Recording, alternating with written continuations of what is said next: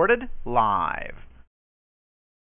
Hey, everybody, this is Brian. We've got Rob Friedman here along with us this evening. I want to welcome everybody to the Matrix discussion group from Tactical Sovereignty. Uh, this wonderful first day of the week, Sunday. And uh, hopefully everybody's been out of the path of a storm. I know we've got a few group members that live on Texas, but you know, it seemed like a lot of neighboring states, even Florida, we got a lot of uh, the offshoots of the rain and everything from it. And uh, I guess there's supposed to be another hurricane headed up this direction as well. So, fun, fun, great time of year. But anyway, this evening, um, you know, a few people in the group have been talking about declaration of status about the last week or so. So I figured might as well go ahead and do a call regarding that. Uh, something similar to uh, call number six that was done on this talk shoe link, which covered the certificate of live birth and doing the authentication and reasons behind that. So we'll just uh, kind of do a follow up with uh, declaration of status, which I've uh, kind of, in a way, I've always thought of as kind of step two, although I think there are some other things that can be done along the way. Um, one of the things I see frustrating is a lot of people that they go through the work that it takes to learn how to get the authentication done, and they go through the steps of that and sit and watch the mailbox waiting for that information to come back from the Department of State. And then once they receive it, they say, okay, I got it. Now what do I do? It's like, okay, you you spent that whole time just watching the mailbox. I mean, you know, the whole thing along the way, we need to be kind of connecting the dots in our head and putting the puzzle together in our head because they'll tell you really what you need to be doing. And one of the ways that I look at the Declaration of Status, you know, people need to realize it's not like a silver bullet of any type. Um, it really can be pretty much whatever you want it to be, I guess. But like I said, it, it's it's not a silver bullet. But I think the main purpose behind it is that we really have a lot of people running around on this land that are stateless. Um, as far as the thought of you being a citizen because you're born here, I really have some strong problems with that. And we've got a lot of people running around on the land that have never declared who they are. And so an assumption is just made for them and if you're going to let somebody else go ahead and declare your status for you, you're not going to enjoy the side that they pick for you to be on. So to me, that's really a big part of the purpose behind it. And as well, I feel that it is something strong in your arsenal that you can use along as an exhibit with uh, anything else that you might do. But anyway, with that being said, uh, I want to welcome Rob on. How are you doing, brother? Good, man absolutely uh, agree with you as as far as um, you know, declaration status definitely not being a remedy that people have tried to use it for in the past. um, so I think, yeah, the more we can help people understand what the declaration of status is and how to use it or what to use it for and why is, is really important. So I'm kind of glad you're doing this call. Yeah, no, I'm glad to have you as well. Yeah, you know, when you were talking, I was I just had a situation pop back in my head, something that happened to me about six months ago, and you know, we know it's not a remedy or anything, but um, I had been pulled over, and uh, it was two officers actually, and they wanted to search my vehicle, and I've never had a problem with that. You know, as long as I can stand there and watch you, so I know you're not pulling something out of your pocket while you're doing it. You know what I mean? And uh, I had some paperwork in there, and I saw the guy was kind of reading and stuff. And I kind of walked away and ignored him. And he came back to me and he asked me uh, if I was in the government or anything like that. And I told him no. Why? He said, no, I just saw a couple things in there I was kind of curious about. And you know, he, was like, well, you have a good day. You know, be safe and let me go without any tickets or anything. And I, I was just now thinking, you know what? I had my declaration of status stuck above my uh, visor it's like I bet that's what he was looking at. Yeah, it could have been. And, you know, again, the whole point of status is knowing who you are, knowing who the private and the public is, you know, and if you're any which way connected to the state, that's public, you know, so you want to stay private. I mean, a lot of people are so confused on the public private thing. I mean, you know, constitutional law doesn't belong to you, that belongs to the public. You know, contract law belongs to you because you do contracts in the private. So the declaration of status is just setting you up. It's just a it's just the beginning stage. It's your record. Your the way I look at this is like you said, the accepted or the um, uh, authenticated certificate of live birth. What do you do with that? Like you said, you're just sitting around waiting for it. I I know some people that got it and went and hurried up and filed it in their court case. Like that's the dumbest thing I've ever heard of. Why would you do that? I mean, number one, you just voided it because the court just stamped the front of it, so that voids it, so it doesn't even matter. It says you can't use it within the United States, and every court is within the United States. So, you know, I think there's just so much misinformation and people going on what so and so said, and so and so said, and so and so said, but nobody actually looked anything up. right? So, you know, for anyone that's doing this stuff, you should be in the law library. You should have a law dictionary. You should be looking this stuff up. You should be online on Cornell Law, you know, wherever you can, looking this stuff up. Because if you don't understand what you're saying, they're not going to understand either. And you're probably going to wind up jumping the line between public and private, and that's where going to get slammed. So that officer was probably looking. He probably looked at those documents and what did he ask you? Are you, you know, a member of the government? No, you just said I'm not public. I'm private, and your status probably said that. And he probably said, okay, you know, have a nice day. Can't mess with private, because there is actual case law where it says private doesn't have to follow the law. you know that you have a right not to follow the law. Okay, now what law are they talking about? They're talking about public law because public law doesn't apply to you. But where do we begin to establish that? That's where the declaration of status comes in. So the way I looked at this was authenticated birth certificate first.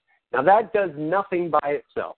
So I'm sure you probably went over in your class. I know I go over in mine, whatever, on my calls, that you have to accept and acknowledge that on the record because it's essentially deed. You're being given the property back all you're really doing throughout this whole thing is you're just making sure that no one else has title to it. You're just getting everyone to agree. We all on the same page here? Yes. Okay. We all agree. I am the owner of this property.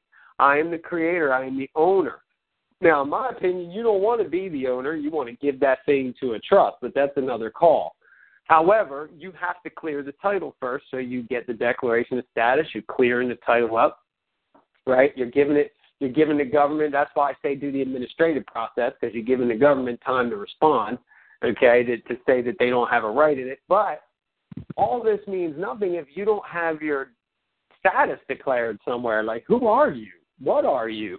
Right? So that's where the declaration of status comes in.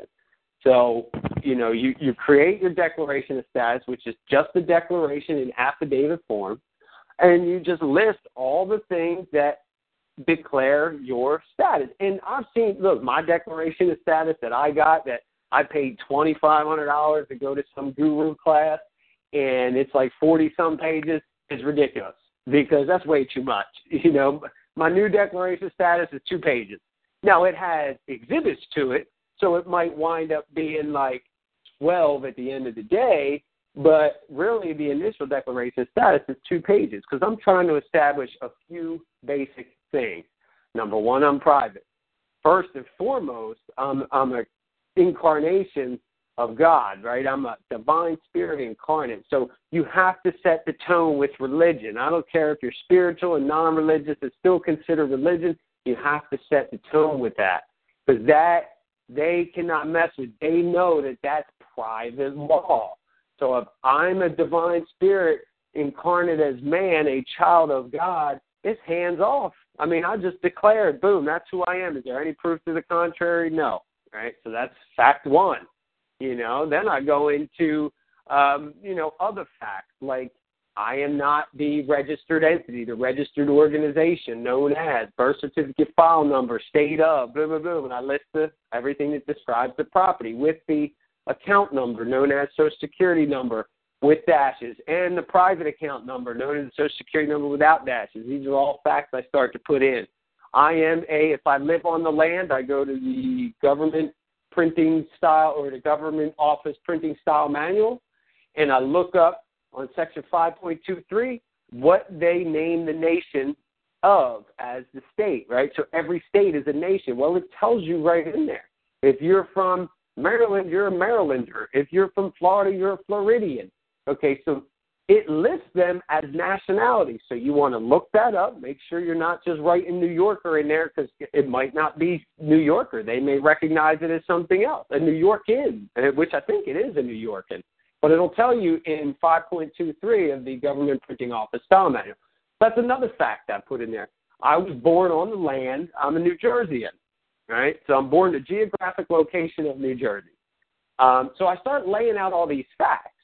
Then I attach exhibits. I have accepted and acknowledged the certificate of live birth, the property as mine. Thank you very much. Right, that's one of my exhibits. Is the acceptance and acknowledgement form, the true and correct copies. Right, do an affidavit, true and correct copy. I put a, a notice of uh, rescission of suretyship on all future, past, present, future contracts. Uh, a disclaimer of trusteeship, past, present, future. Um, resignation of resident agent, because I'm resigning from any implied or express agency whatsoever. So that's a separate form. These are all exhibits, by the way. Um, I do an appointment of executor exhibit, and I put all those into my declaration of status. So they're all additional declarations that, that are exhibits that point to the facts that I'm alleging, not even alleging, the fact I'm laying out in my declaration, okay? So we set up this declaration we have to get it recorded. So you got to find a court that you can record it in a miscellaneous file, not filed, but recorded. The court will file it, but you're recording it. The court will file it in a miscellaneous file. Now you have a face. So I know a lot of people do this and they get their recorded copy and then they're like, well, they start sending it out everywhere. You know, I'm going to send it to my creditors. I'm going to send it to the government, blah, blah, blah, blah. Well, the government they can't interfere with private law. They they can't really do anything with that. They look at it and they're like, oh yeah, okay, great. What do you want me to do? yeah, it's great. You got you get a nice record, but so I can't do anything. You're not public. You're not in the public. They can't do anything with it. So what you're doing is you're just establishing a record for later if anything comes up where there is a breach of the public law and you're private and the public law breaches your private law, then you could go, wait a minute, I'm not this public entity, number one. Here's the declaration and all the private records that show it. I'm in the private, and your public asses came over here in my private world, and you came into my house and tried to tell me my rules. You can't do that. Just like I can't go in the government and tell them how to function. That's not my house. It's not my rules. So what the declaration of status is doing is setting that up. Does that make sense? Oh yes, absolutely. You know, so again, I think um, a lot of people just get the wrong idea with the declaration of status. They want to use it as a remedial thing. Now, it may help you, like I said, once you're in a situation like you were in with the, the cops. You know, it might help you out in a situation because you're laying out the fact that you're private. Now, what I always do is when I record something to um, establish my my record of, of private standing, okay, it's first the declaration of status with those exhibits. Okay, I record that. Then later down the road, if I want to record something else that that establishes my private status, like I did a FOIA request to the uh, military to have them check all the records to, to send me something back that says we do not hold any records on private citizens. Well, great. The military just said I'm a private citizen, so I got that for evidence. So I want to record that. So what I do is I send it to the same court and I cross-index it. It's usually a separate fee to cross-index. So I cross-index it back to that declaration of status. So if somebody looks up one particular piece of this record and it says at the bottom cross-index the book and page number, blah blah blah blah, now all my records are consistent. They all attach to that declaration of status. So that's something that some of the people might want to do when they want to record later documents to add to their declaration of status. Um, so that's something I did. I came up with all kinds of stuff that I added. I carry around a little pocket notice now and lets them know, you know, that I reserve all my rights. It's a, a separation document. And what I did was it's got my picture on it. It's it's notarized. I recorded it in the court, and then I made it pocket size. So now, if I get into a situation where I'm being forced into a contract, I could pull out this little pocket note. It's got my picture on it and everything. And I go, boom, here you go. You've been notified. And that's public record because I got the document that backs that up that's in the public on the record and it's authenticated. So I got authentic copies of the record at home. You know, so now I've got carry this in my pocket. So if anybody tries to push the envelope with me, oh well just let you know you're notified. I'm not saying another word. I'm done. I'm not interacting with the public. I don't want anything to do with the public. See, and that's where I get into an issue with people with these darn PDA accounts and this ACA stuff is driving me crazy, man. It's like you don't have a right to that. You when you are private, you give up all your public benefits. That's called being private. So we don't want the public. You don't want those TDA accounts. You don't want that ACH and the hidden money and all that because all you're asking for is a quick ride to jail. And they have a right to do that because you're going into their house and taking what's theirs. They're, oh, that's mine, that's mine, that's what's not yours. It's theirs. It's in their house. It's under their rules. It is not yours. So you step outside of that, you live in the private, and you create a mechanism that can go over into that jurisdiction and do business, which is where the private business trust comes in. All right, that's why you should have a private business trust because you, as a living man or woman, you can't go into their world and you can't get anything out of the United States directly to you. You cannot get a benefit from the United States and expect to be private. It is impossible. You can't do it. The only way to do it is through a private trust. So, again, declaration status is just setting all this up, you know. So, again, what you're going to do, you're going to write it in affidavit form. You're going to attach exhibits to it if you like. That's how I do mine. And I put my um, birth certificate, authenticated copies, right? The, uh, true and correct copies of the authenticated birth certificate or certificate of my birth, rather. That was an exhibit, accept, acknowledge it. I did, uh, again, I'll go over the documents I did. I did a um, appointment of executor that appointed me the executor of the fictitious estate. I had all that listed out and labeled it. Um, and I'll, these are these templates are available on our website and you can download them with the video. It tells you how to fill them out and all that stuff. Um, we call them illustrations because you know I don't want to be giving anybody legal advice and putting out legal documents. Um, but again, so I did the let's go back over declaration of status. I attached the exhibit. The exhibit being the is that your phone or my phone, Brian? No, you're fine. Mine. Okay sounds like a bunch of static. Um, so declaration of status.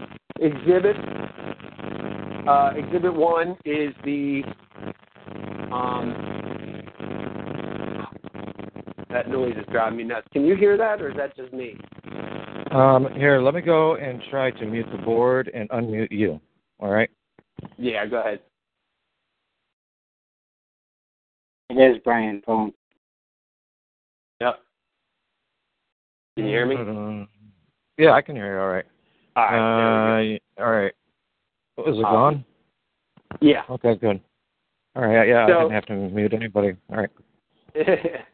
so again, uh, just laying out the exhibits would be the authenticated or, or copies of the authenticated certificate of live birth, and you have to do an affidavit of the true and correct copy. So you're putting on the record that these are in fact true and correct copies of the original. So you do your affidavit with those.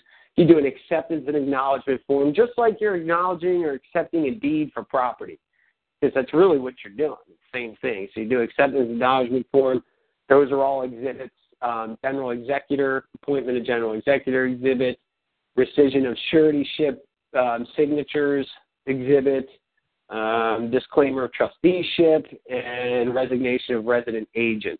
Now you could put whatever else you want on there, exhibit wise. I mean, it's your declaration of status. What is your status? But again, the few main points are you're not the entity, so you want to somehow convey that in terms that make sense.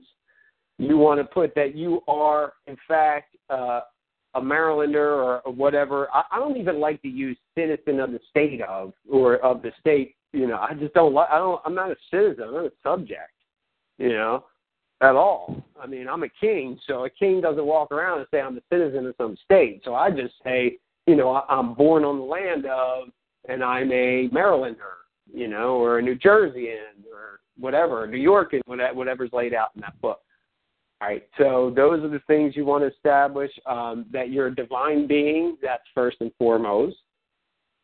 And uh, again, you want to say you disclaim any agency, you want to say you disclaim any trusteeship, you want to say you're the executor. You know, what I do is I lay those points out in my declaration of status and then I attach extra affidavits as my exhibits, like I just explained. All right, so now I have also affidavits that I'm swearing or de- or or other declarations that I'm swearing to that I'm saying, hey, yeah, this this is me, this is who I am, you know. Um, well, if so, I yeah. add, add to that, uh, you know, you're talking about uh, there's a lot of things you can use as your exhibits. One of the things I used as an exhibit for uh, my political standing was I added my uh, rescission of voter status uh, to that. Actually, I added the acknowledgement by the state that they sent me back. There you go. That's great. You know, so those types of things, yeah, put in there. I mean, the way I look at how I did mine was I rescinded all signatures on everything. So I'm like, I don't care if you're holding a, a prior contract. You know, equity regards as done what ought to have been done. So I'm saying now that because I was too stupid and incompetent to do this then, I'm doing it now, nunc pro tunc. So it's all done, you know. Um, but if you have more of that evidence, like Brian said, that's great. I would add it. If I had that, I would add it. But what I was trying to do is say, you know what, I'm not going to go back through and find every single contract and sever each one. I'm just going to blanket that bad boy and be done with it. And and then then now it's now it's up to them to prove the point. Oh, what contract? Pull it out. Let me see it. Well, they're never going to do that. They're never going to admit it's a contract because then they just gave away the whole game, and they can't. They won't do that. You know. But yes, add whatever you can. You know. Add whatever you can. Yeah, I- I just want to mention again, um, I did go and put Rob's class link back into the chat again. And if people are just on the call, they want to access the chat, it's just that uh, big purple button at the top of the TalkShoe link. Yeah, we're going to be going over. I mean, we went over a lot of this, and uh, we're going to be going over what I'm doing with with my classes. Is I'm trying to take people from public all the way into the private, and take that entity, that damnable birth thing, and put it into a private trust, which you're going to need the correct private trust for. I don't suggest anybody write one that hasn't studied trust law in depth for a long period of time, because it's got to be a, a private business trust, not some other Patriot Guru trust stuff off the internet. Once you do that, now you're playing because you're private and whatever is public is owned by this this other entity. So you don't even own anything anymore. You're done. You're out. I don't want any. I don't collect any benefits. I don't work for no one. You know, I don't have a job. Basically, I'm just a free man on the land and I don't own shit. you know, and I, that's how I want it. Because the minute you get a benefit, you're now back in the public and you are subject to everything that the public law says, legitimately, you know? I, I'm kind of getting a little upset with people that want to go hang the government because they did this to us, they did that, they did everything they have done is like almost 95% according to the law. And everybody go, oh, no, that's not true. People hate me for saying that. You know what? That is damn true because they know what public and private is.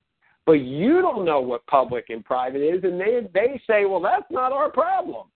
All right. Now, did they trick us into contracts? Yes, I agree with that. Did they trick us and make us think that we're this thing? Yes, they did that. But as far as the law is set up and why they're doing and how they're doing what they're doing, everything else is to the letter. I mean, they're doing it with the authority. It's like the um, 1871 thing. You know, oh, the United States, a corporation, according to 1871. You know, well, yeah, they are. They had a right to do that. The Constitution gives them the ability to do that. They're allowed to do that in D.C. Okay, now the fact that they tricked us and spread the jurisdiction out all over, which is just hypothetical. It's not even really there. It's just that we believe it's there, so we keep buying into it. We don't know how to challenge their their public overreach or their private overreach. Um, that's where we get stuck. You know, so again, it's really about knowing public and private, man. And that declaration of status is the beginning of that. So with truth and Well- trust, we're we're trying to take people all the way to the other side. So now and then use a mechanism to do business, so they don't have to live in a shack in the woods somewhere with you know growing their own food. You know, we want people to be able to still use the United States system with a mechanism that's an interface. So it can't affect you. It can only affect that interface, but it's not you. See? So well, here's here's the yeah, here's the thing though too with the Declaration of Status is that you know people want to cry and complain about you know them becoming a corporation in 1871 and all that and scream fraud about it. It's like no, wait a minute, they're giving you your out. That's your out right, right. there. Because since they're just another corporation out there, you have the right of contract, and that's mm-hmm. what you're using us for. Exactly. Exactly. And all we got to do is get smart about it and stop contracting with them, you know. But then people say, what do I do? I need to drive. I need to work. I need, you know, and that's up to you to figure out. But the best way that I've seen to do that is using a private trust to do everything. You know, some people, you might have the ability to go out and be a subcontractor. So get rid of the employment. Start your own business. Have the business tied to the trust. Let it funnel back to the trust. Now you are behind uh, arm's length, double behind arm's length, because you can't be held liable for the corporation. You know, that's one thing. Everybody kind of looking at, oh, truth and trust. Now it's a corporation just like anything else. Well, yeah, I turned it into a corporation. Okay, because anybody I've seen trying to do this freedom thing and get people out of the matrix, all right, they always wind up in jail. and that's because, yes, what they're doing is powerful, but they're traversing into the public all right, and they don't have a mechanism set up that protects them. So for me, the corporation is the most protection I can have because it's not me, just the way that they use it. It's not them. You're not going to find. You're not going to go get some CEO of this big large corporation that just done dumped you know a million gallons of oil and killed all kinds of uh, you know wildlife and, and people are all messed up from it. You're not going to throw him in jail.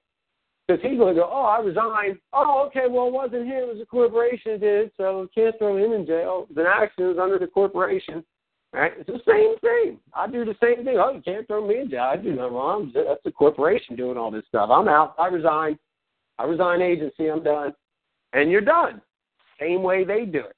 So play the game the way that they play it. Except what I try to do is make sure that the corporation I'm running is doing it for good causes you know, is to help humanity, not profit from humanity. Yes, there's money involved, obviously. I mean, that's you know, that's what you get for your time. You get, you know, you put your time in, and it's not even me. The company's making money, and then the company's tied to the trust, and I'm a double arms length. Like, you don't know me from nothing other than the fact that I'm the uh, an officer for the company. That's it. You know, other than that, I got no liability. It doesn't fall on me. So we need to be smarter about how we're doing things and not like condemn the money machine and condemn the corporate entities and condemn the government because they're just playing by the rules. We just got to know the rules. So when you get a corporation set up and you use it in reverse of what they're doing, you just as protected by it. You're just not using it to harm people. You know, you're just not using it to get over on people or to make a quote unquote profit and be king of the hill. We're using the corporation to help people, to inform people, to bring them out of the private or out of the public and into the private. But it's up to the people themselves to stay in the private. You can do all the paperwork you want in the world, but the minute you cross the line, you're done. That's on you. That's not on me or Truth and Trust or anybody that gave you the paperwork. That's on you. So that's what we're trying to do is just get people educated just like you're doing, Brian, which is why, you know, I think we need more groups that, that educate each other. But everybody got to stop. Yeah, absolutely. Everybody got to stop regurgitating everybody other's every everybody's stuff, man. We got to actually research the stuff. You know, go in the law book, look at it, look at the definition, know what you're doing. Because ultimately, if you don't, that piece of paper ain't gonna do you no good because you don't understand what you're doing with it that's where you get hurt. Yeah, it's like giving a loaded gun to a five year old. yeah, exactly. You know, and that's why we're in the position we're in because they the, the government's duty is to protect the public. And if there's a bunch of knuckleheads running around out there that don't know how to be private and they're out there potentially harming the public, they have to protect that. That is their duty. So while we look at it, and go look at these. I mean, don't get me wrong. You know, come on. Uh, you know, these cops are way overbearing. You know, they they run around like they got a Superman badge, and yes, they do crazy shit and hurt people. I get that. You know, but at the same time, if people knew who they were and how to handle their affairs privately, a lot of that wouldn't even come to a head. You know? So, I mean, I noticed when I started thinking different and not worrying about the government being an overlord and wanting to come down on me and all that, and I wasn't afraid of it anymore, I hardly run into anything. Nothing. Even when I do it, traffic, I get pulled over. Yeah, hi officer, I get license registration. Yeah, here you go. You know, I mean, what am I gonna do? Stand there, and fight with the guy, and start this whole big thing, and that's gonna add all this stress and pressure to my life? No, I'm getting there one step at a time. Soon, and I already have my shit established, right? Because you know what I did, Brian. I took my uh, the birth entity and I put it into a trust. So if I'm giving over my, the license and registration for the vehicle and it's registered and all that with the state, what I'm telling them is I'm the manager of the trust. The trust is holding this entity that's on this license, that's on this registration. It's not me. I've already got that established. So you can have the license and the registration and give me the fines and all that. I'll take it back to the trustees, and the trustees will handle that because it's their property. It's not mine. I don't own it. I don't own that thing with that picture on there. I don't own any of that. I don't know what to tell you, officer. I don't own any of that. You know? Well, that's exactly that's exactly what Rockefeller was trying to tell everybody when he said, "Own nothing, control everything." Yeah, you can you can give me the ticket. I'm gonna take it back to trustees, and the trustees are gonna handle that. And and my trustees are savvy. They know how to handle it. You know, they own the property. I don't own it. It might have that picture on there that they assume is me, but it's a picture. It can't actually be me because I'm alive. I'm standing here. How can that be me? We're you know I can't be in two places at the same time. So it's not me. It's a picture. Not me. Right? But that property that's on there is not mine. I've got all the records to show it. And that's the key with the declaration of status. You're starting off your records to show public notice of what you're doing. So when I pull that out with my other public notice records, my UCC 1 form, my uh, newspaper notices about the exchange of property into the trust, there's not much they can really say. They're kind of screwed because they're not dealing with the guy that owns that property. And they have to be. So now they got to deal with the trustees. And the trustees say, hey, look, just telling you, you know, my man is it has a right under God to, you know, go out and live on God's earth and do the will of God. I mean, that's his that's his spiritual belief. Uh, I don't know what to tell you. So we own this. And what would you know? Oh, did he injure you? Oh, not a problem. We got twenty one dollars in silver here as insurance. What do you need? What's the bill? Here, I'll give you one one silver dollar. You're saying that it costs four grand and a fine. Maybe he hit somebody or something like that. Not a problem. Here's a dollar in silver. You just go ahead and discharge all that. Knock yourselves out. Because a dollar in silver is, well, let's face it, it's one dollar more than any dollar amount they can come up with because it's all hypothecated. They don't have actual money. So when you have silver in the trust, that now becomes insurance. Now you run around, you're actually insured too. So if there's an injury, the trust says, hey, not a problem. We got $21 in insurance here in real money. What do you got, government? Oh, we don't have anything. We just got some hypothecated charges here. Uh, it's not real money, though. We just have to call it an amount because, well, we can't call it money because that would be lying. So we can't do that. So, oh, yeah, go ahead. Here's a, here's a dollar in silver. Just discharge that. Oh, thank you. that's, a, that's why they all have to be bonded because they have no money see? But the trust holds silver and assets, okay, which is money, silver and gold. It holds that in excess of twenty dollars. So now anything that the entity does is insured by its own insurance, by the trust. It doesn't need any outside insurance. It's got real money. When's the last time you saw an insurance company in court? Never. You never see insurance companies in court okay? Because they settle the claims through discharge outside of court all the time. They don't even go into court. It ain't even necessary.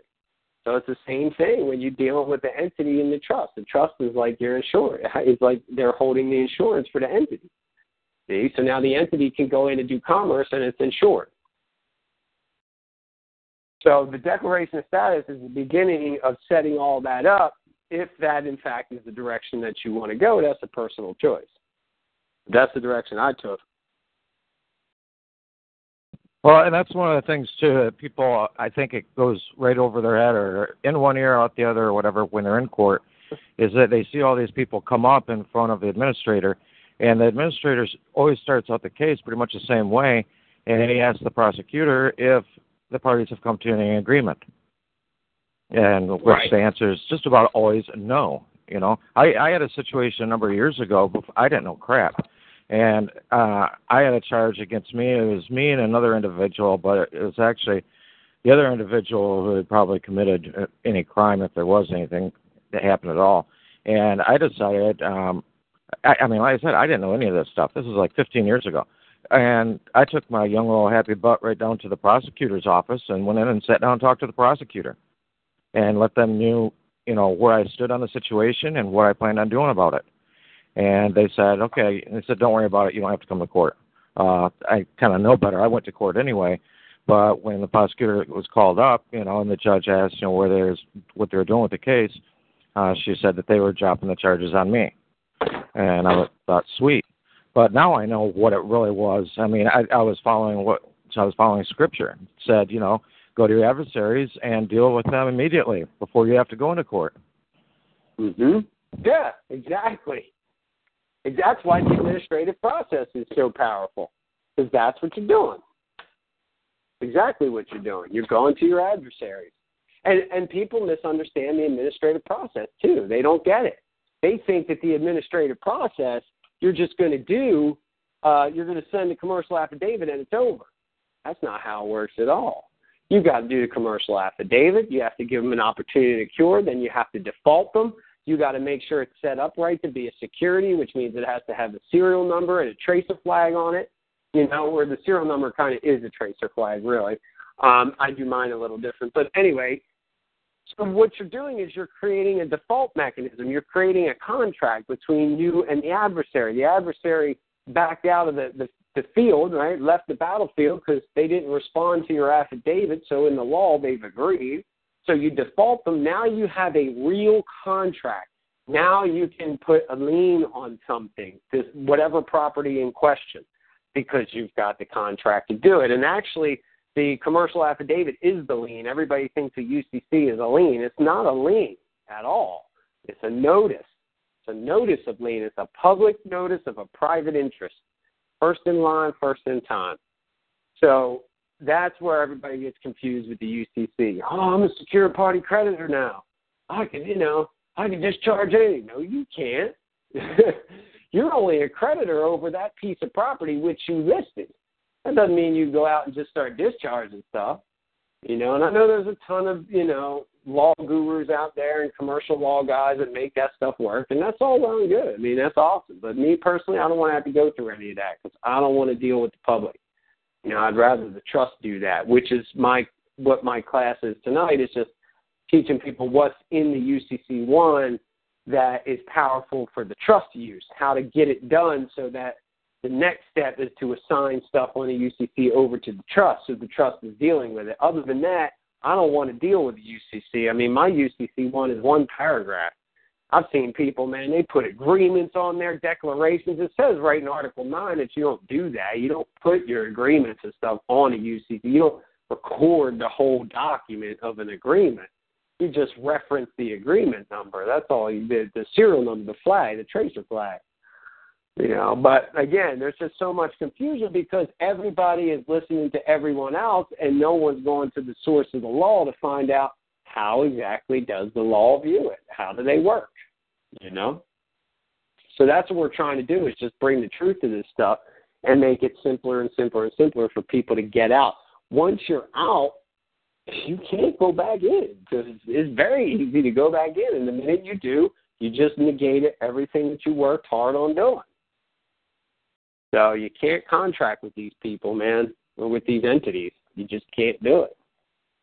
Well, I've I've gotten to the point now where it's like whatever I've got in place, I don't want any of that uh, being negated at all. I mean, if if I'm in a store and they're like, "Hey, you want to sign up for our card?" No, no, keep it. No, I, I'm not sign up right. for nothing. exactly. No, thank you.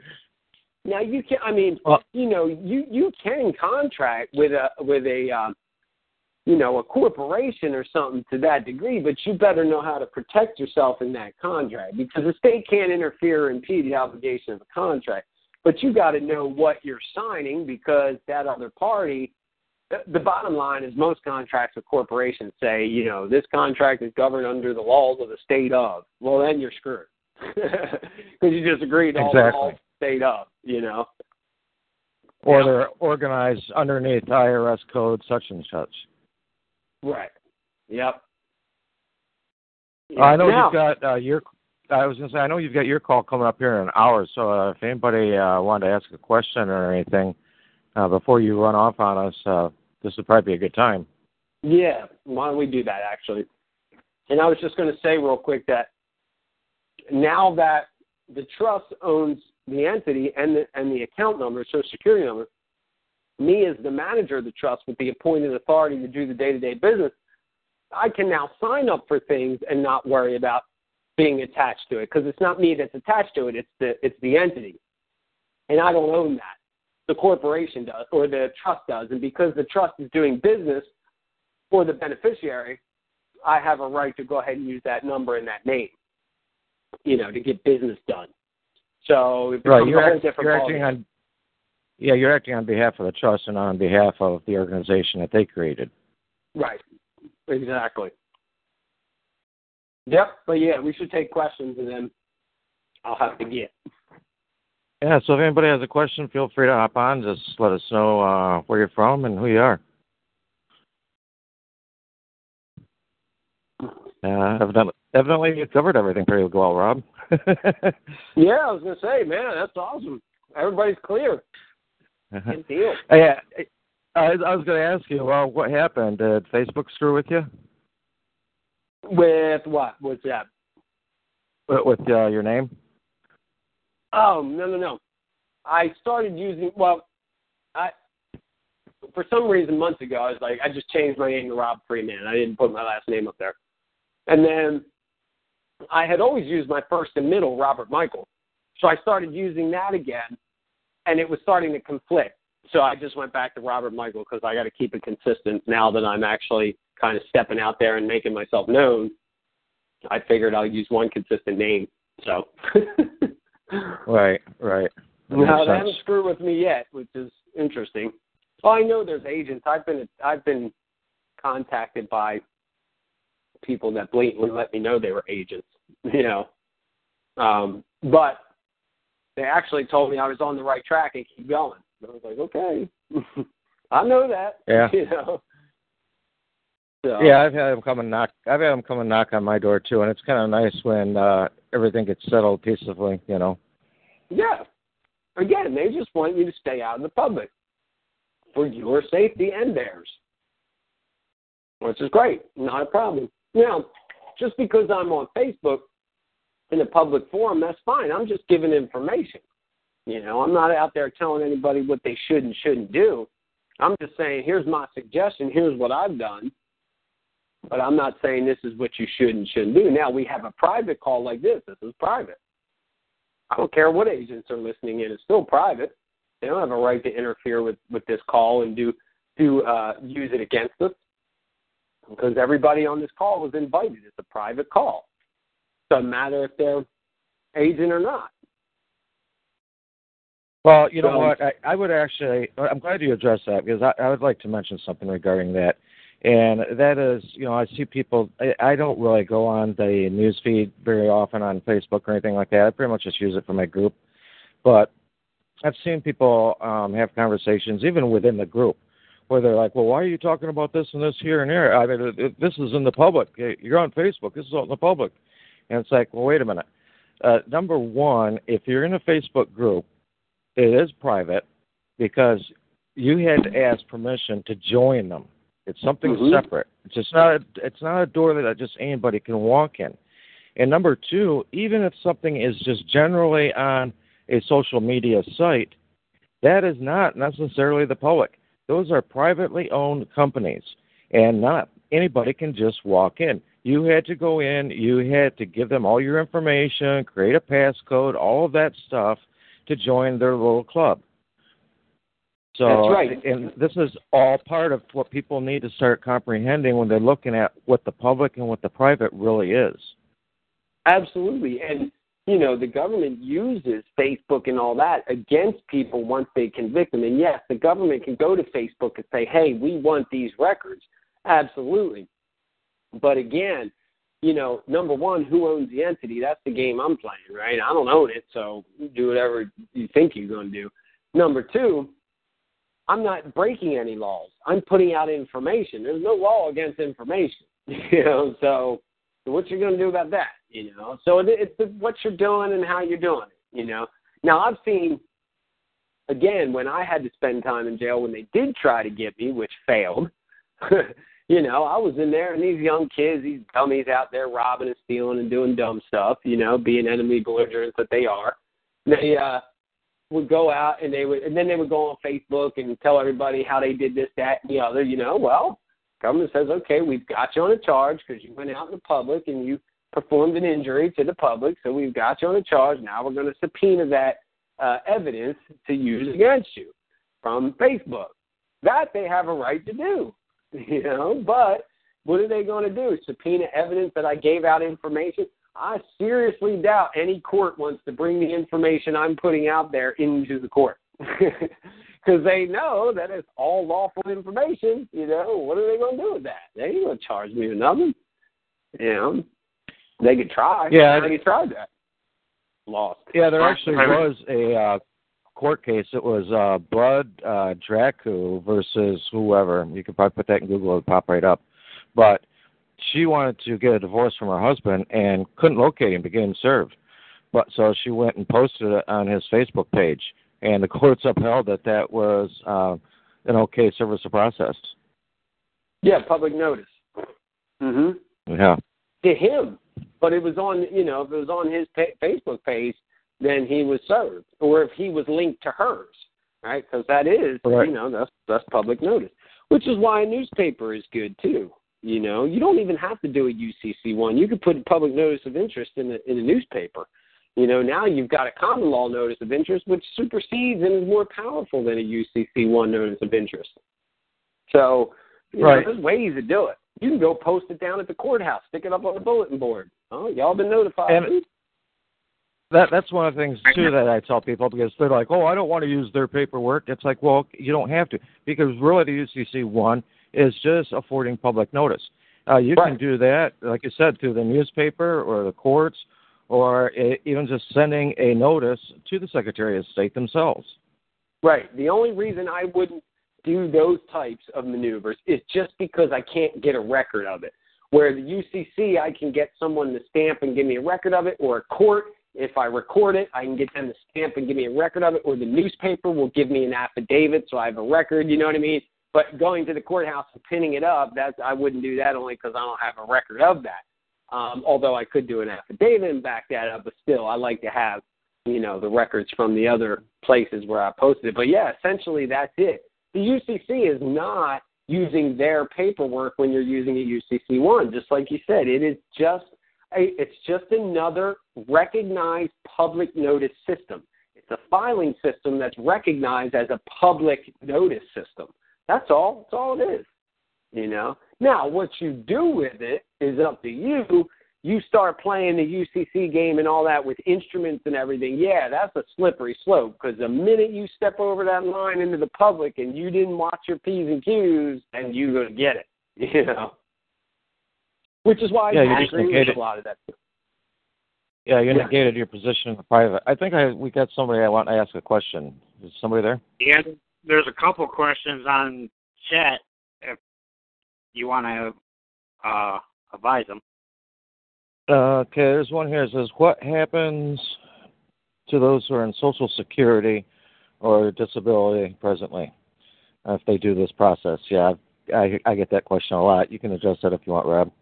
Yeah, I mean, again, you know, once you do a declaration of status, that doesn't mean everything's just going to change and the government's going to recognize it and they're going to all of a sudden all your records are going to hell no, they're not even going to look at it. They don't even know it exists. That's your job to do. So, if I were on disability or something like that, again, I would set a trust up. I'd put my birth entity into the trust because the entity is the one collecting that, not you. So if the trust owns it and you are a beneficiary of the trust and the trust owns it and collects a check for you, okay, you're probably going to have to, if there's any tax on that, you would have to pay it, which I doubt there is. Um, but it would go into the trust, and then and then you would take a dividend out of the trust because dividends are non-taxable, and that's how you would do it. You got to have the right trust set up to do that. Okay, we have another that's question here, but say I shouldn't say you would do it or anyone else. I mean, that's how I would do it. yeah, that's what I try to say. How I would do it. Yeah. Right. Uh, and to add to that, to add to that also is that you know we know that they've used word trickery on us with everything, and so when you're looking at a situation like Social Security, uh, people have been led to believe that they're receiving a benefit. They're not receiving a benefit. What they are receiving is an obligation of Social Security to you. Those are their obligations. It's not necessarily your benefits. Exactly. Um, all right, let me see. What was this other question at? Uh, is the private trust that you speak of considered as a common law trust? Uh, which I yeah. would say, yeah, it's basically it's a it's a non-statutory like a Massachusetts trust. Yeah, it's like a Massachusetts trust. They're they're all relatively the same. The, the key with them all is that they start out as a contract, not a trust. All right, and it's a trusting con- it's a contract in trust form, and it has to have specific elements. The minute I see a trust that doesn't have a certificate of beneficial interest in it, that's not the right trust. You must have certificates of beneficial interest, number one. That's how you could tell one right off. If it's a trust somebody wrote for you claiming it's a common law or Massachusetts or private business trust or whatever, and you're the trustee, it's wrong. You're never the trustee. I don't care what anybody says. Um, so there are things that you can look for to know if that trust is set up right or not. And it should be set up basically like a company. It has rules for the trustees and how they operate. It lays out all the detail of how this trust operates, what it does with its taxes, everything. Remember, having a clause in there that says the trust will pay taxes doesn't mean it's under the state tax. It's just saying that it will abide by those laws that apply right? So you're not evading anything, you're not hiding anything, you're not trying to get out of anything. You're saying we will, the trust will gladly pay any tax that applies. Keyword applies, right? So those are the types of things you want to look for in a trust to know right off the bat if it's the real deal or not. Because man, I've seen a ton of common law trust people bring to me, ask me to read them, and I mean, within the first page, I'm ready to take that thing and use it for fire, throw it to start a fire. You know what I mean? Because it's junk and you can tell right away, you know. And these people pay fifteen hundred, twenty five hundred, three grand for these things, and I'm like, oh my goodness. But yes, if it's constructed right, it could be called any of those. Massachusetts, common law trust, private business trust, contract trust, they're all relatively the same. All right, there's another question here, which kind of ties to something else I wanted to mention. And, you know, when people look at Social Security and things, um, I was I took a picture of it actually when I went into the security office here probably about a year ago. They had a sign in the window that said, "We never accept the birth certificate as identification." And I was like, "Gosh, what a t- what a telling statement right there!" Because that certificate of live birth or whatever, that is really for that organization. That's a registration of that organization that they created, that they want that they're holding as surety, and they want you to represent and be agent right. for. Mm-hmm. And uh, but anyway, the the question here it was from uh, Lord Venom. It says, "Is the birth certificate really a bond?"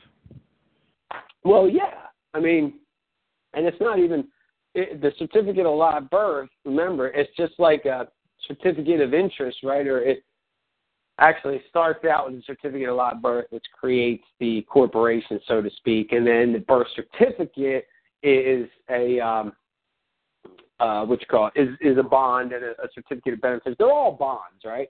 Remember, a bond is the same exact thing as a promissory note. It's it's very very little bit, slight slight of a difference of difference. but it's, it's basically the same as promissory note. So what it's saying is you promise to pay someone, right? So these bonds, they're turned into bonds. Yeah, I mean they're all bonds. They're printed on bond paper, the whole bit. It's, it shows you right there. You know how you use it again is up to you. But yes, essentially they're bonds. There, well, there are there are a lot of things, man. They, they I love the birth certificate and certificate of live birth because it's such a multifaceted creature, man. It just it fits all kinds of commercial definitions, you know. Key one is a registered organization under UCC 9-102A71 definition of registered organization. That's the key right there because it fits. You know, the certificate of live birth fits that. So it's like, boom, you can't deny that this thing's in commerce because look, I got the definition right here.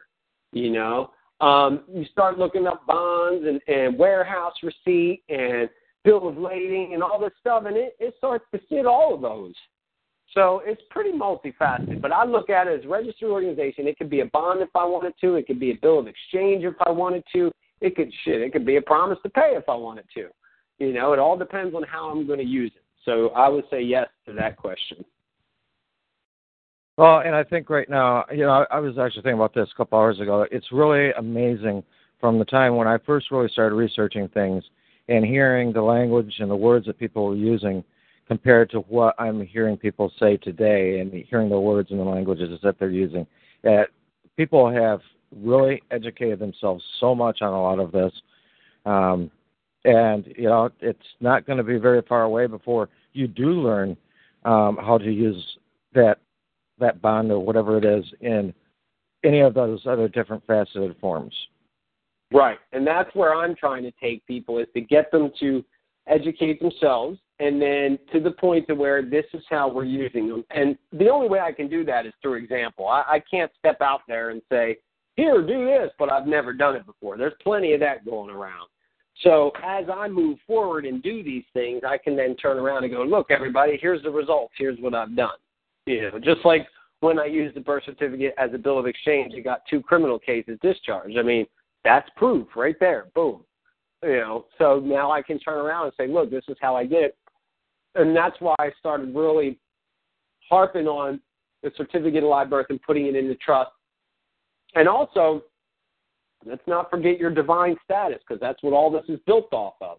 You know, it has to be, you've got to declare your divine status. I did an inter vivos will um, and had a few people uh, witness that. So there's no notary on it. It's a completely private document. I will issue it to a judge or anybody when I need to in private, or actually I won't even do it. The trust will, because the trust will say, "Hey, our beneficiary is doing the will of God. Here's his here's his will. Just let you know he can't come in here. He can't do any of this." And we did that with one guy it was a one page will, and we put in a two page affidavit and got rid of his IRS warrant that they had on him for like 200 grand. The next day, they dropped that thing. They were like, okay, have a nice day. They're like, thank you. Two piece of, three piece of paper. Done deal. Uh, I had another one here also that interesting. it says, if we are doing all this in the private, why are we placing it into the public? Placing yeah, I don't think that. Well, uh, it didn't say specifically, but I, I don't think that we are really going. Uh, so the, there's a difference between filing and recording and giving notice. Right. And oh, they you mean with the declaration of status. I'm assuming. Right. Okay. Yeah, that's Go what ahead. I would guess.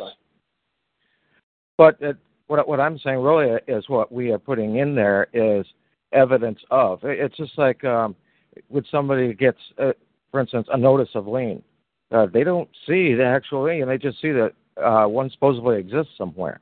And that's Right. essentially all you're doing. Is that's the only thing you're putting into the public. It is a public notice of a private interest. There's nothing wrong with that. Actually, you have to put public notice out there to solidify your claim. So you're not going into the public. You're putting something, you're putting a notice into the public. You're creating a public record of your private status.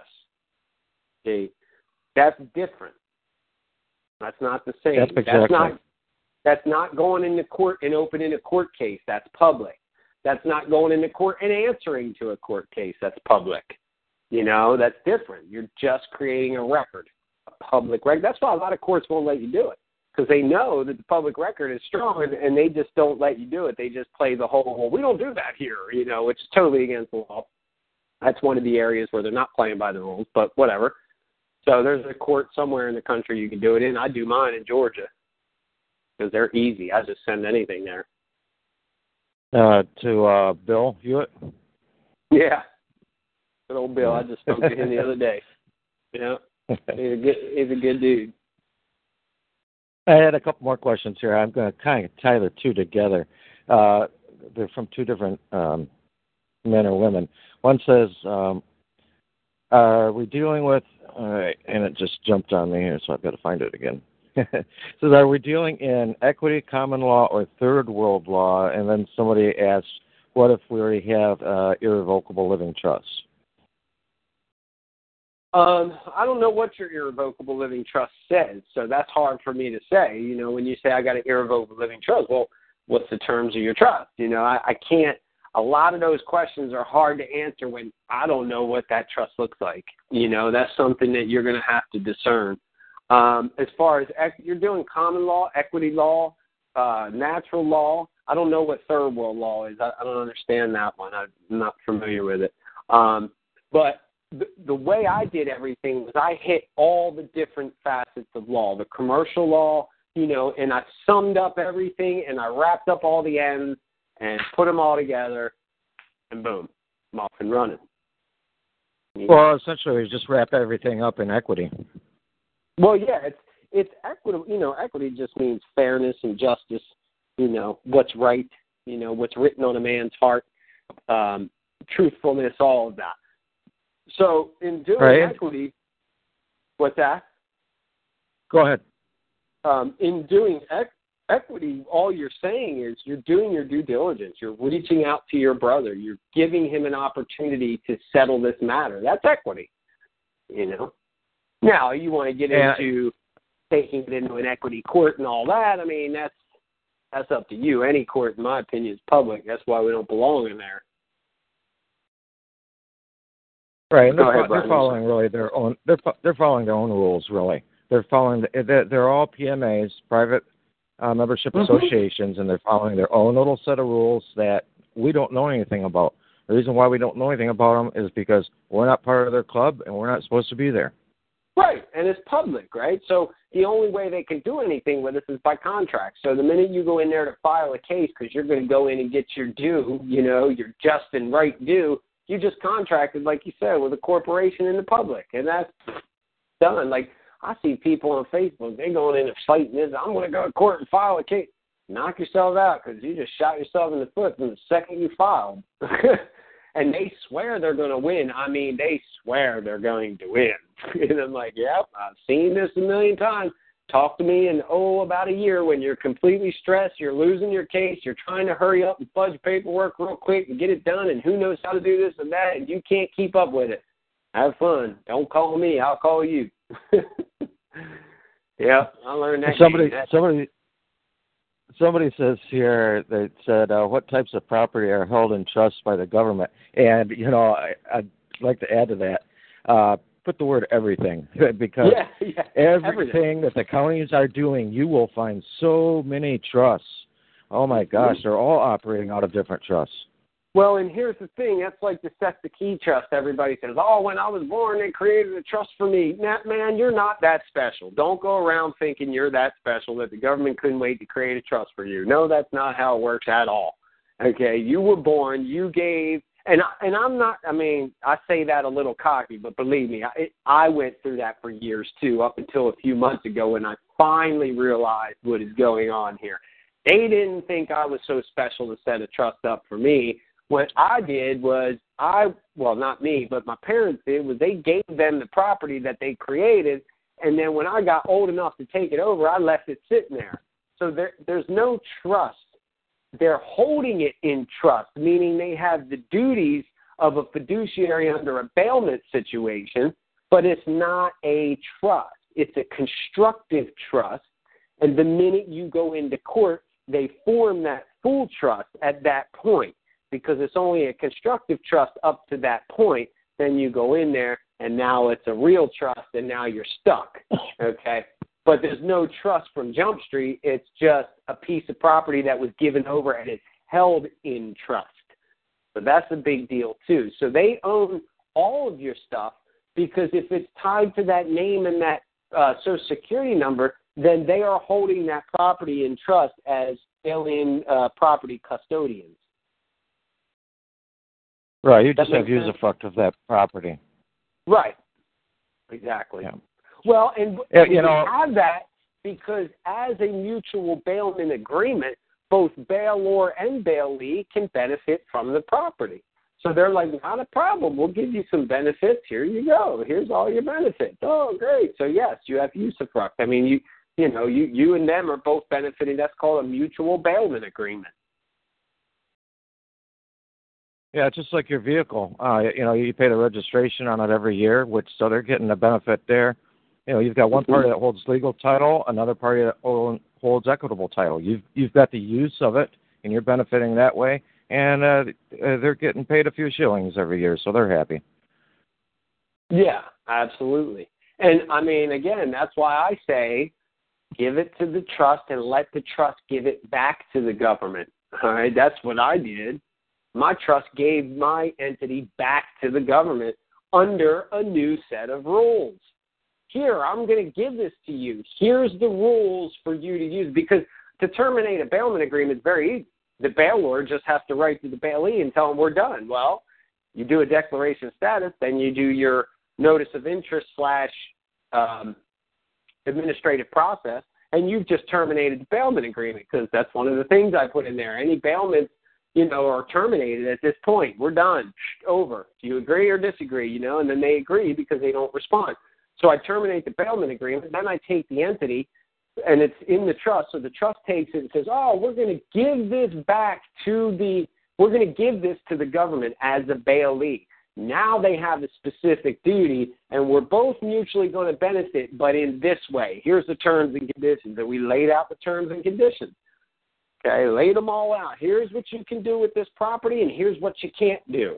You can't mistake it for our beneficiary because it's not the same thing as he.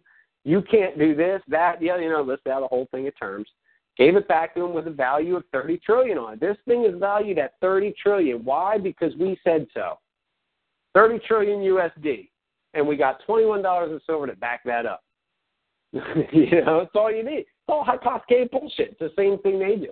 Here it is. Here it is for value for 30 trillion. And I know that that shit hit them hard because when I tried to file, when the trust tried to file a UCC1 in D.C. to perfect that interest in that particular certificate that we gave them, they just all, you know, somehow lost my UCC filing and my money order just kind of disappeared. Huh, interesting. So I came in the back door. Not a problem. We're just going to go ahead and put it in the legal ad in the newspaper in D.C. Oh, you were noticed. Just perfected the, the interest in it. So it doesn't matter that they didn't file the UCC one. I just hit them with a common law interest, which is probably more fitting anyway because trust is a common law trust technically. So you know, now I just perfected the interest in that 30 trillion, which I'm waiting for that affidavit any day now. Can't wait till it gets here. That's, you know, it's the next part of my uh, plan is to move forward with that. Now I've got 30 trillion dollars in value in the trust. Not to mention um, all the other millions and billions of dollars that I put into the trust with other contract liens. All right, because a lien in the trust, a debtor is uh, an asset. So the United States is now my debtor, and that's a huge asset. you know, so I can begin to leverage that once I get everything perfected. So again, we're not. It's not like I'm going with my UCC paperwork and say, "Hey, I'm trying to discharge this. Give me this out of my TDA account. Let me get to my Treasury account. I want to take money out and go buy something." I don't need that. I can go to the trust and go to the bank and go, "Hey, look, I need you to send this to your highest CFO so they can review the records. This trust has $30 trillion in equity in it, okay, in assets. You need to give us, or not you need to, but we want to credit your bank X amount of dollars. Okay, we want to credit your bank X amount. You guys can fill up your reserves, take it to the Treasury window. Here's a promissory note. Go knock yourself out. all right, fill up your reserves and give us X amount of dollars, credit on account, open line of credit. And there's no reason a bank should turn that down. They should be loving that right now. They should be freaking kissing our feet, you know. So I'm just waiting for everything to cure so I can go ahead with the next step and go, here you go. How much do you need, bank? You know, you guys go ahead and create the money. That's not a problem. You know, we're giving you the, the value for you to do that. That's how banking works.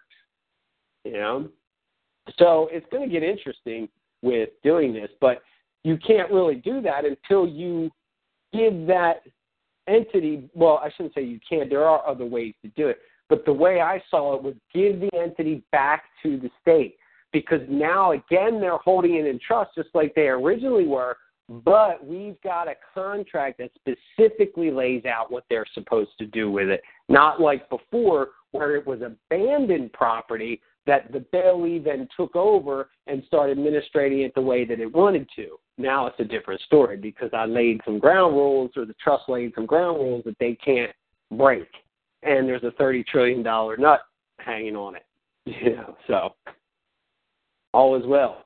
Yeah. yeah, you know, you brought up the Treasury thing, and I, I wanted to address the Treasury situation, you know, because it drove me nuts. You know, forever you see all these people complaining about uh, the state and everything, and blood money, and oh, I don't want any of your benefits. It's all blood money, da da. And then the second, you know, somebody uh, thinks they can access a Treasury account, everybody wants to know how to do it. It's like, wait a minute, now you right, want right. the blood money? That that makes absolutely no sense.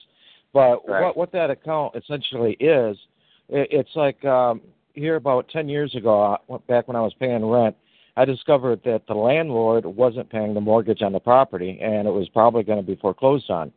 So what I did is I went and I opened up an escrow account at the bank, and I put it in the name of the property. That that was the name of the account.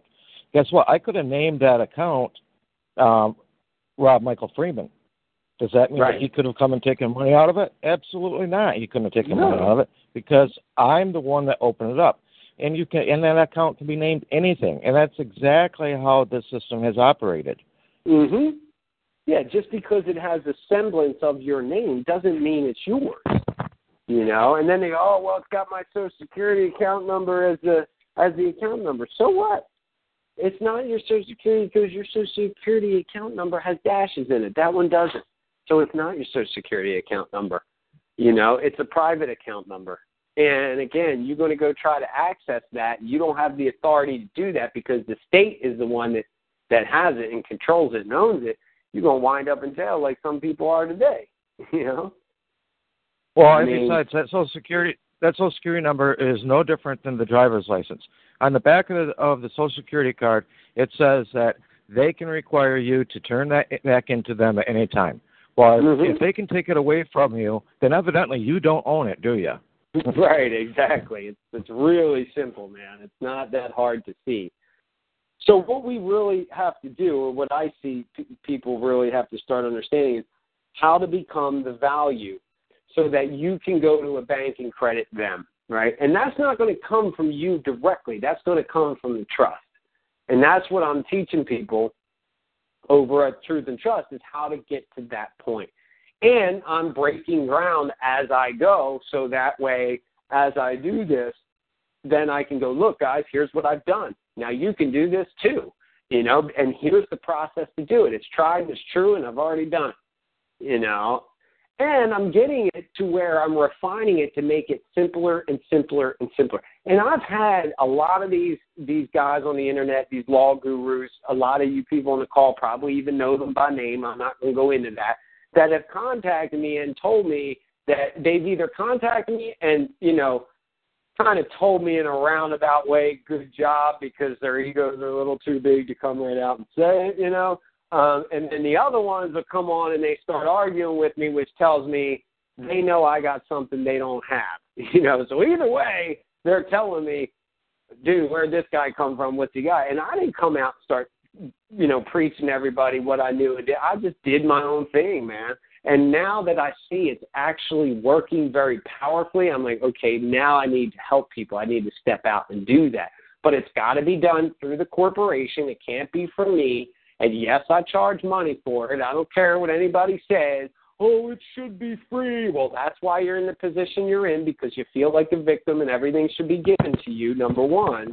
And number two, no, I'm sorry, education isn't free. Information is. And y'all could dig through all the information on the internet all you want. There's plenty of it out there. What I offer is the stripped down version, and because that's my time my own money coming out of my pocket, yes, I charge for it, but I don't charge near the money that I've had to pay for. You know, I would go to these seminars from these law gurus. I pay twenty five hundred dollars. I walk away with a couple documents that didn't work and didn't do anything. You know, and and yeah, I learned some stuff from them, but it was up to me to take those nuggets I got from them and go use it. Now, I didn't pay for just one twenty five hundred dollar seminar. I've been to many of them.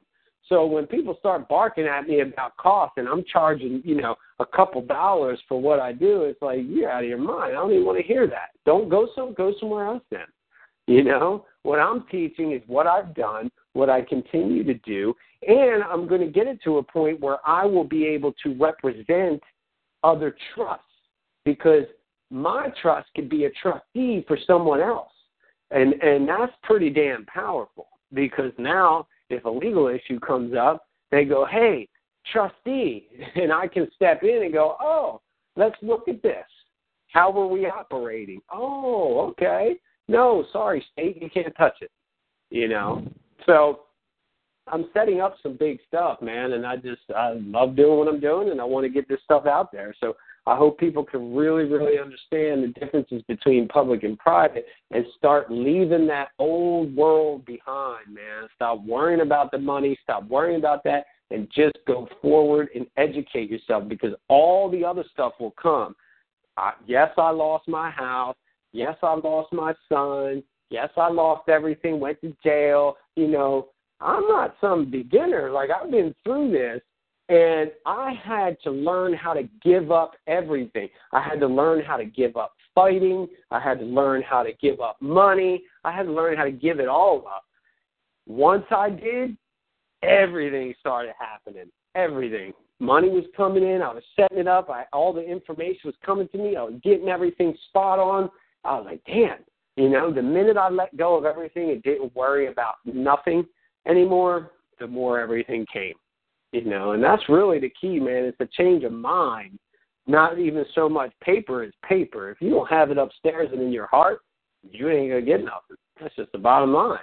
You're gonna keep struggling because you're not there yet. That's the way the that's the way the universe works.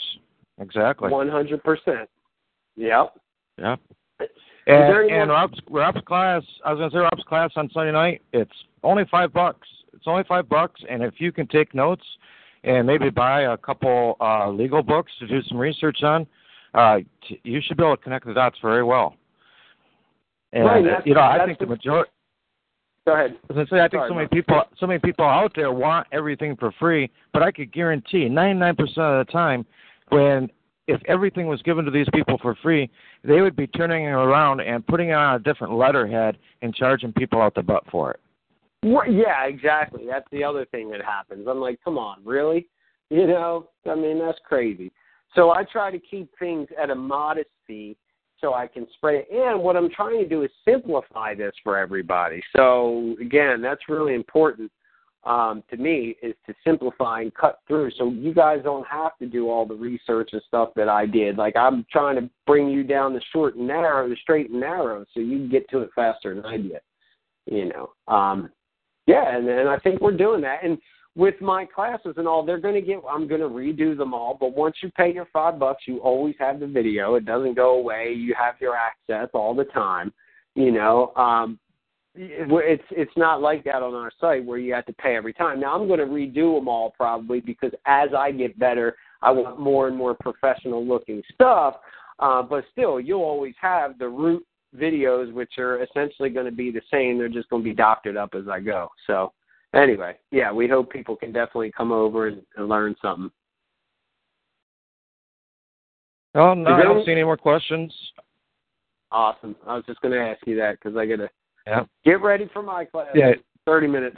yeah, you you yeah, 30 minutes you've got to run to yours. Uh, Lord Venom just says, uh, thank you for sharing the info. Oh, absolutely. Thank you, Brian, and thank you everybody for being on here. I appreciate you guys letting me come on here and yap away for an hour and a half. well, we appreciate having you, and I'll be seeing you in half an hour. All right, brother. I appreciate it. See you, everybody. Have a good night. Happy learning. Thank you. Talk to you later. Okay, Brian. Bye bye.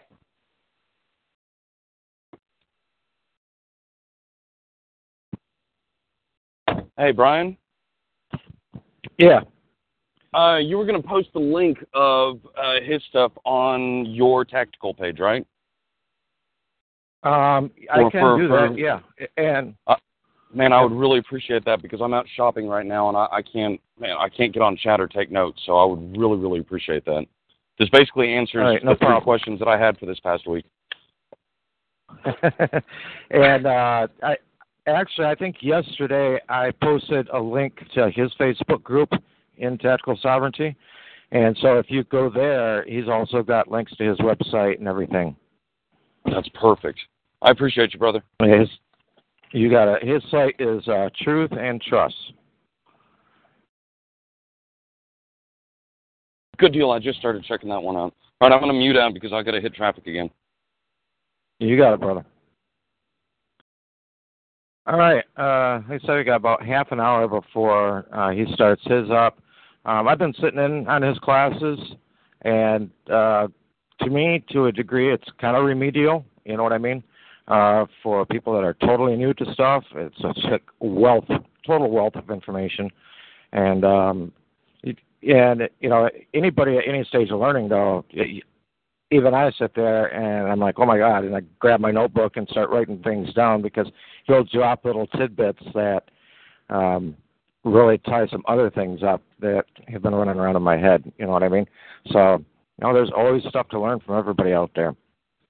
And he's doing a really good job just starting people out from the basics and uh, going through the one, two, three steps.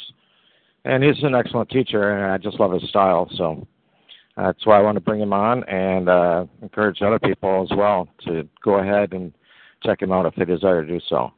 Um, we we were covering basically the uh, Declaration of Status tonight. Um, I don't know if anybody had any more questions regarding the Declaration of Status. I've got mine sitting here. I could um, walk through it if people want briefly. Uh, just let me know. Uh, otherwise, we can uh, wrap things up here.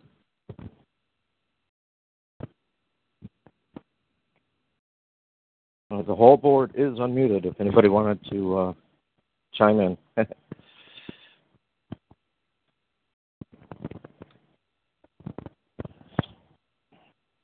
All right. Well, if not, uh, anybody wants uh, any information or examples on declaration of status or anything, you can go into Tactical Sovereignty and just go to the search bar, and it'll search the group Declaration of Status. So you'll see mine, and you'll see a few other ones there.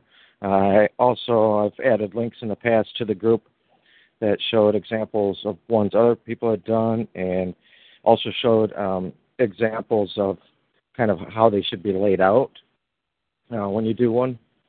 And it, to me, that this is just a, an essential element because the majority of people on the land today have never made any open declaration as to who they are, what they are, what they're following, anything like that their position has totally been presumed, and majority of them don't even realize that. Um, they have no idea that they they have a legal entity that they're supposed to be representing or that they're being assumed to be representing. And that's where that's a stumbling block where everybody gets in trouble at. And I, I think if people more people step forward and put their declaration out there and let the powers that be or whatever know where they stand at. I mean, if if you haven't let anybody know where you stand at, how do you have any standing? What are you standing on? And, and this is all part of knowing who you are and learning where you're really from and where you really are as well. I I think one of the greatest things actually for people when they do a declaration of status for themselves one of the biggest things that happens is you learn a lot about yourself because you start asking yourself questions as you're preparing it that you may have never really asked yourself before.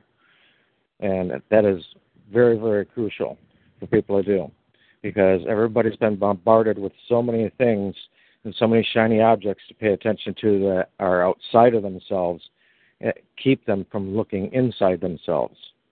Because I think that's the most dangerous thing to the system as it stands today is for people to look inside themselves and see who they really are and realize the powers that they really have.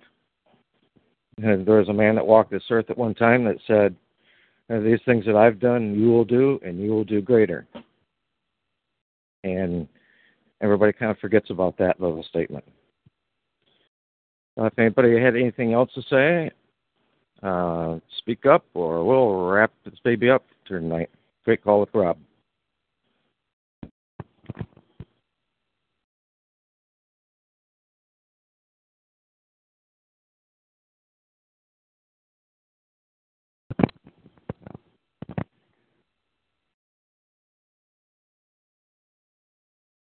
Okay, well, we'll wrap this one up this week, and we'll see you again next week. Uh, tentatively for next week, uh, been talking to a gentleman by the name of John Captain, and he has a very interesting story with regards to some things that his girlfriend had gone through. Uh, she ended up being murdered, and uh, he wants to come on and chat with us. So we'll see what happens. Maybe he'll be coming on next week. Until then, everybody have an awesome week, and thanks for being here.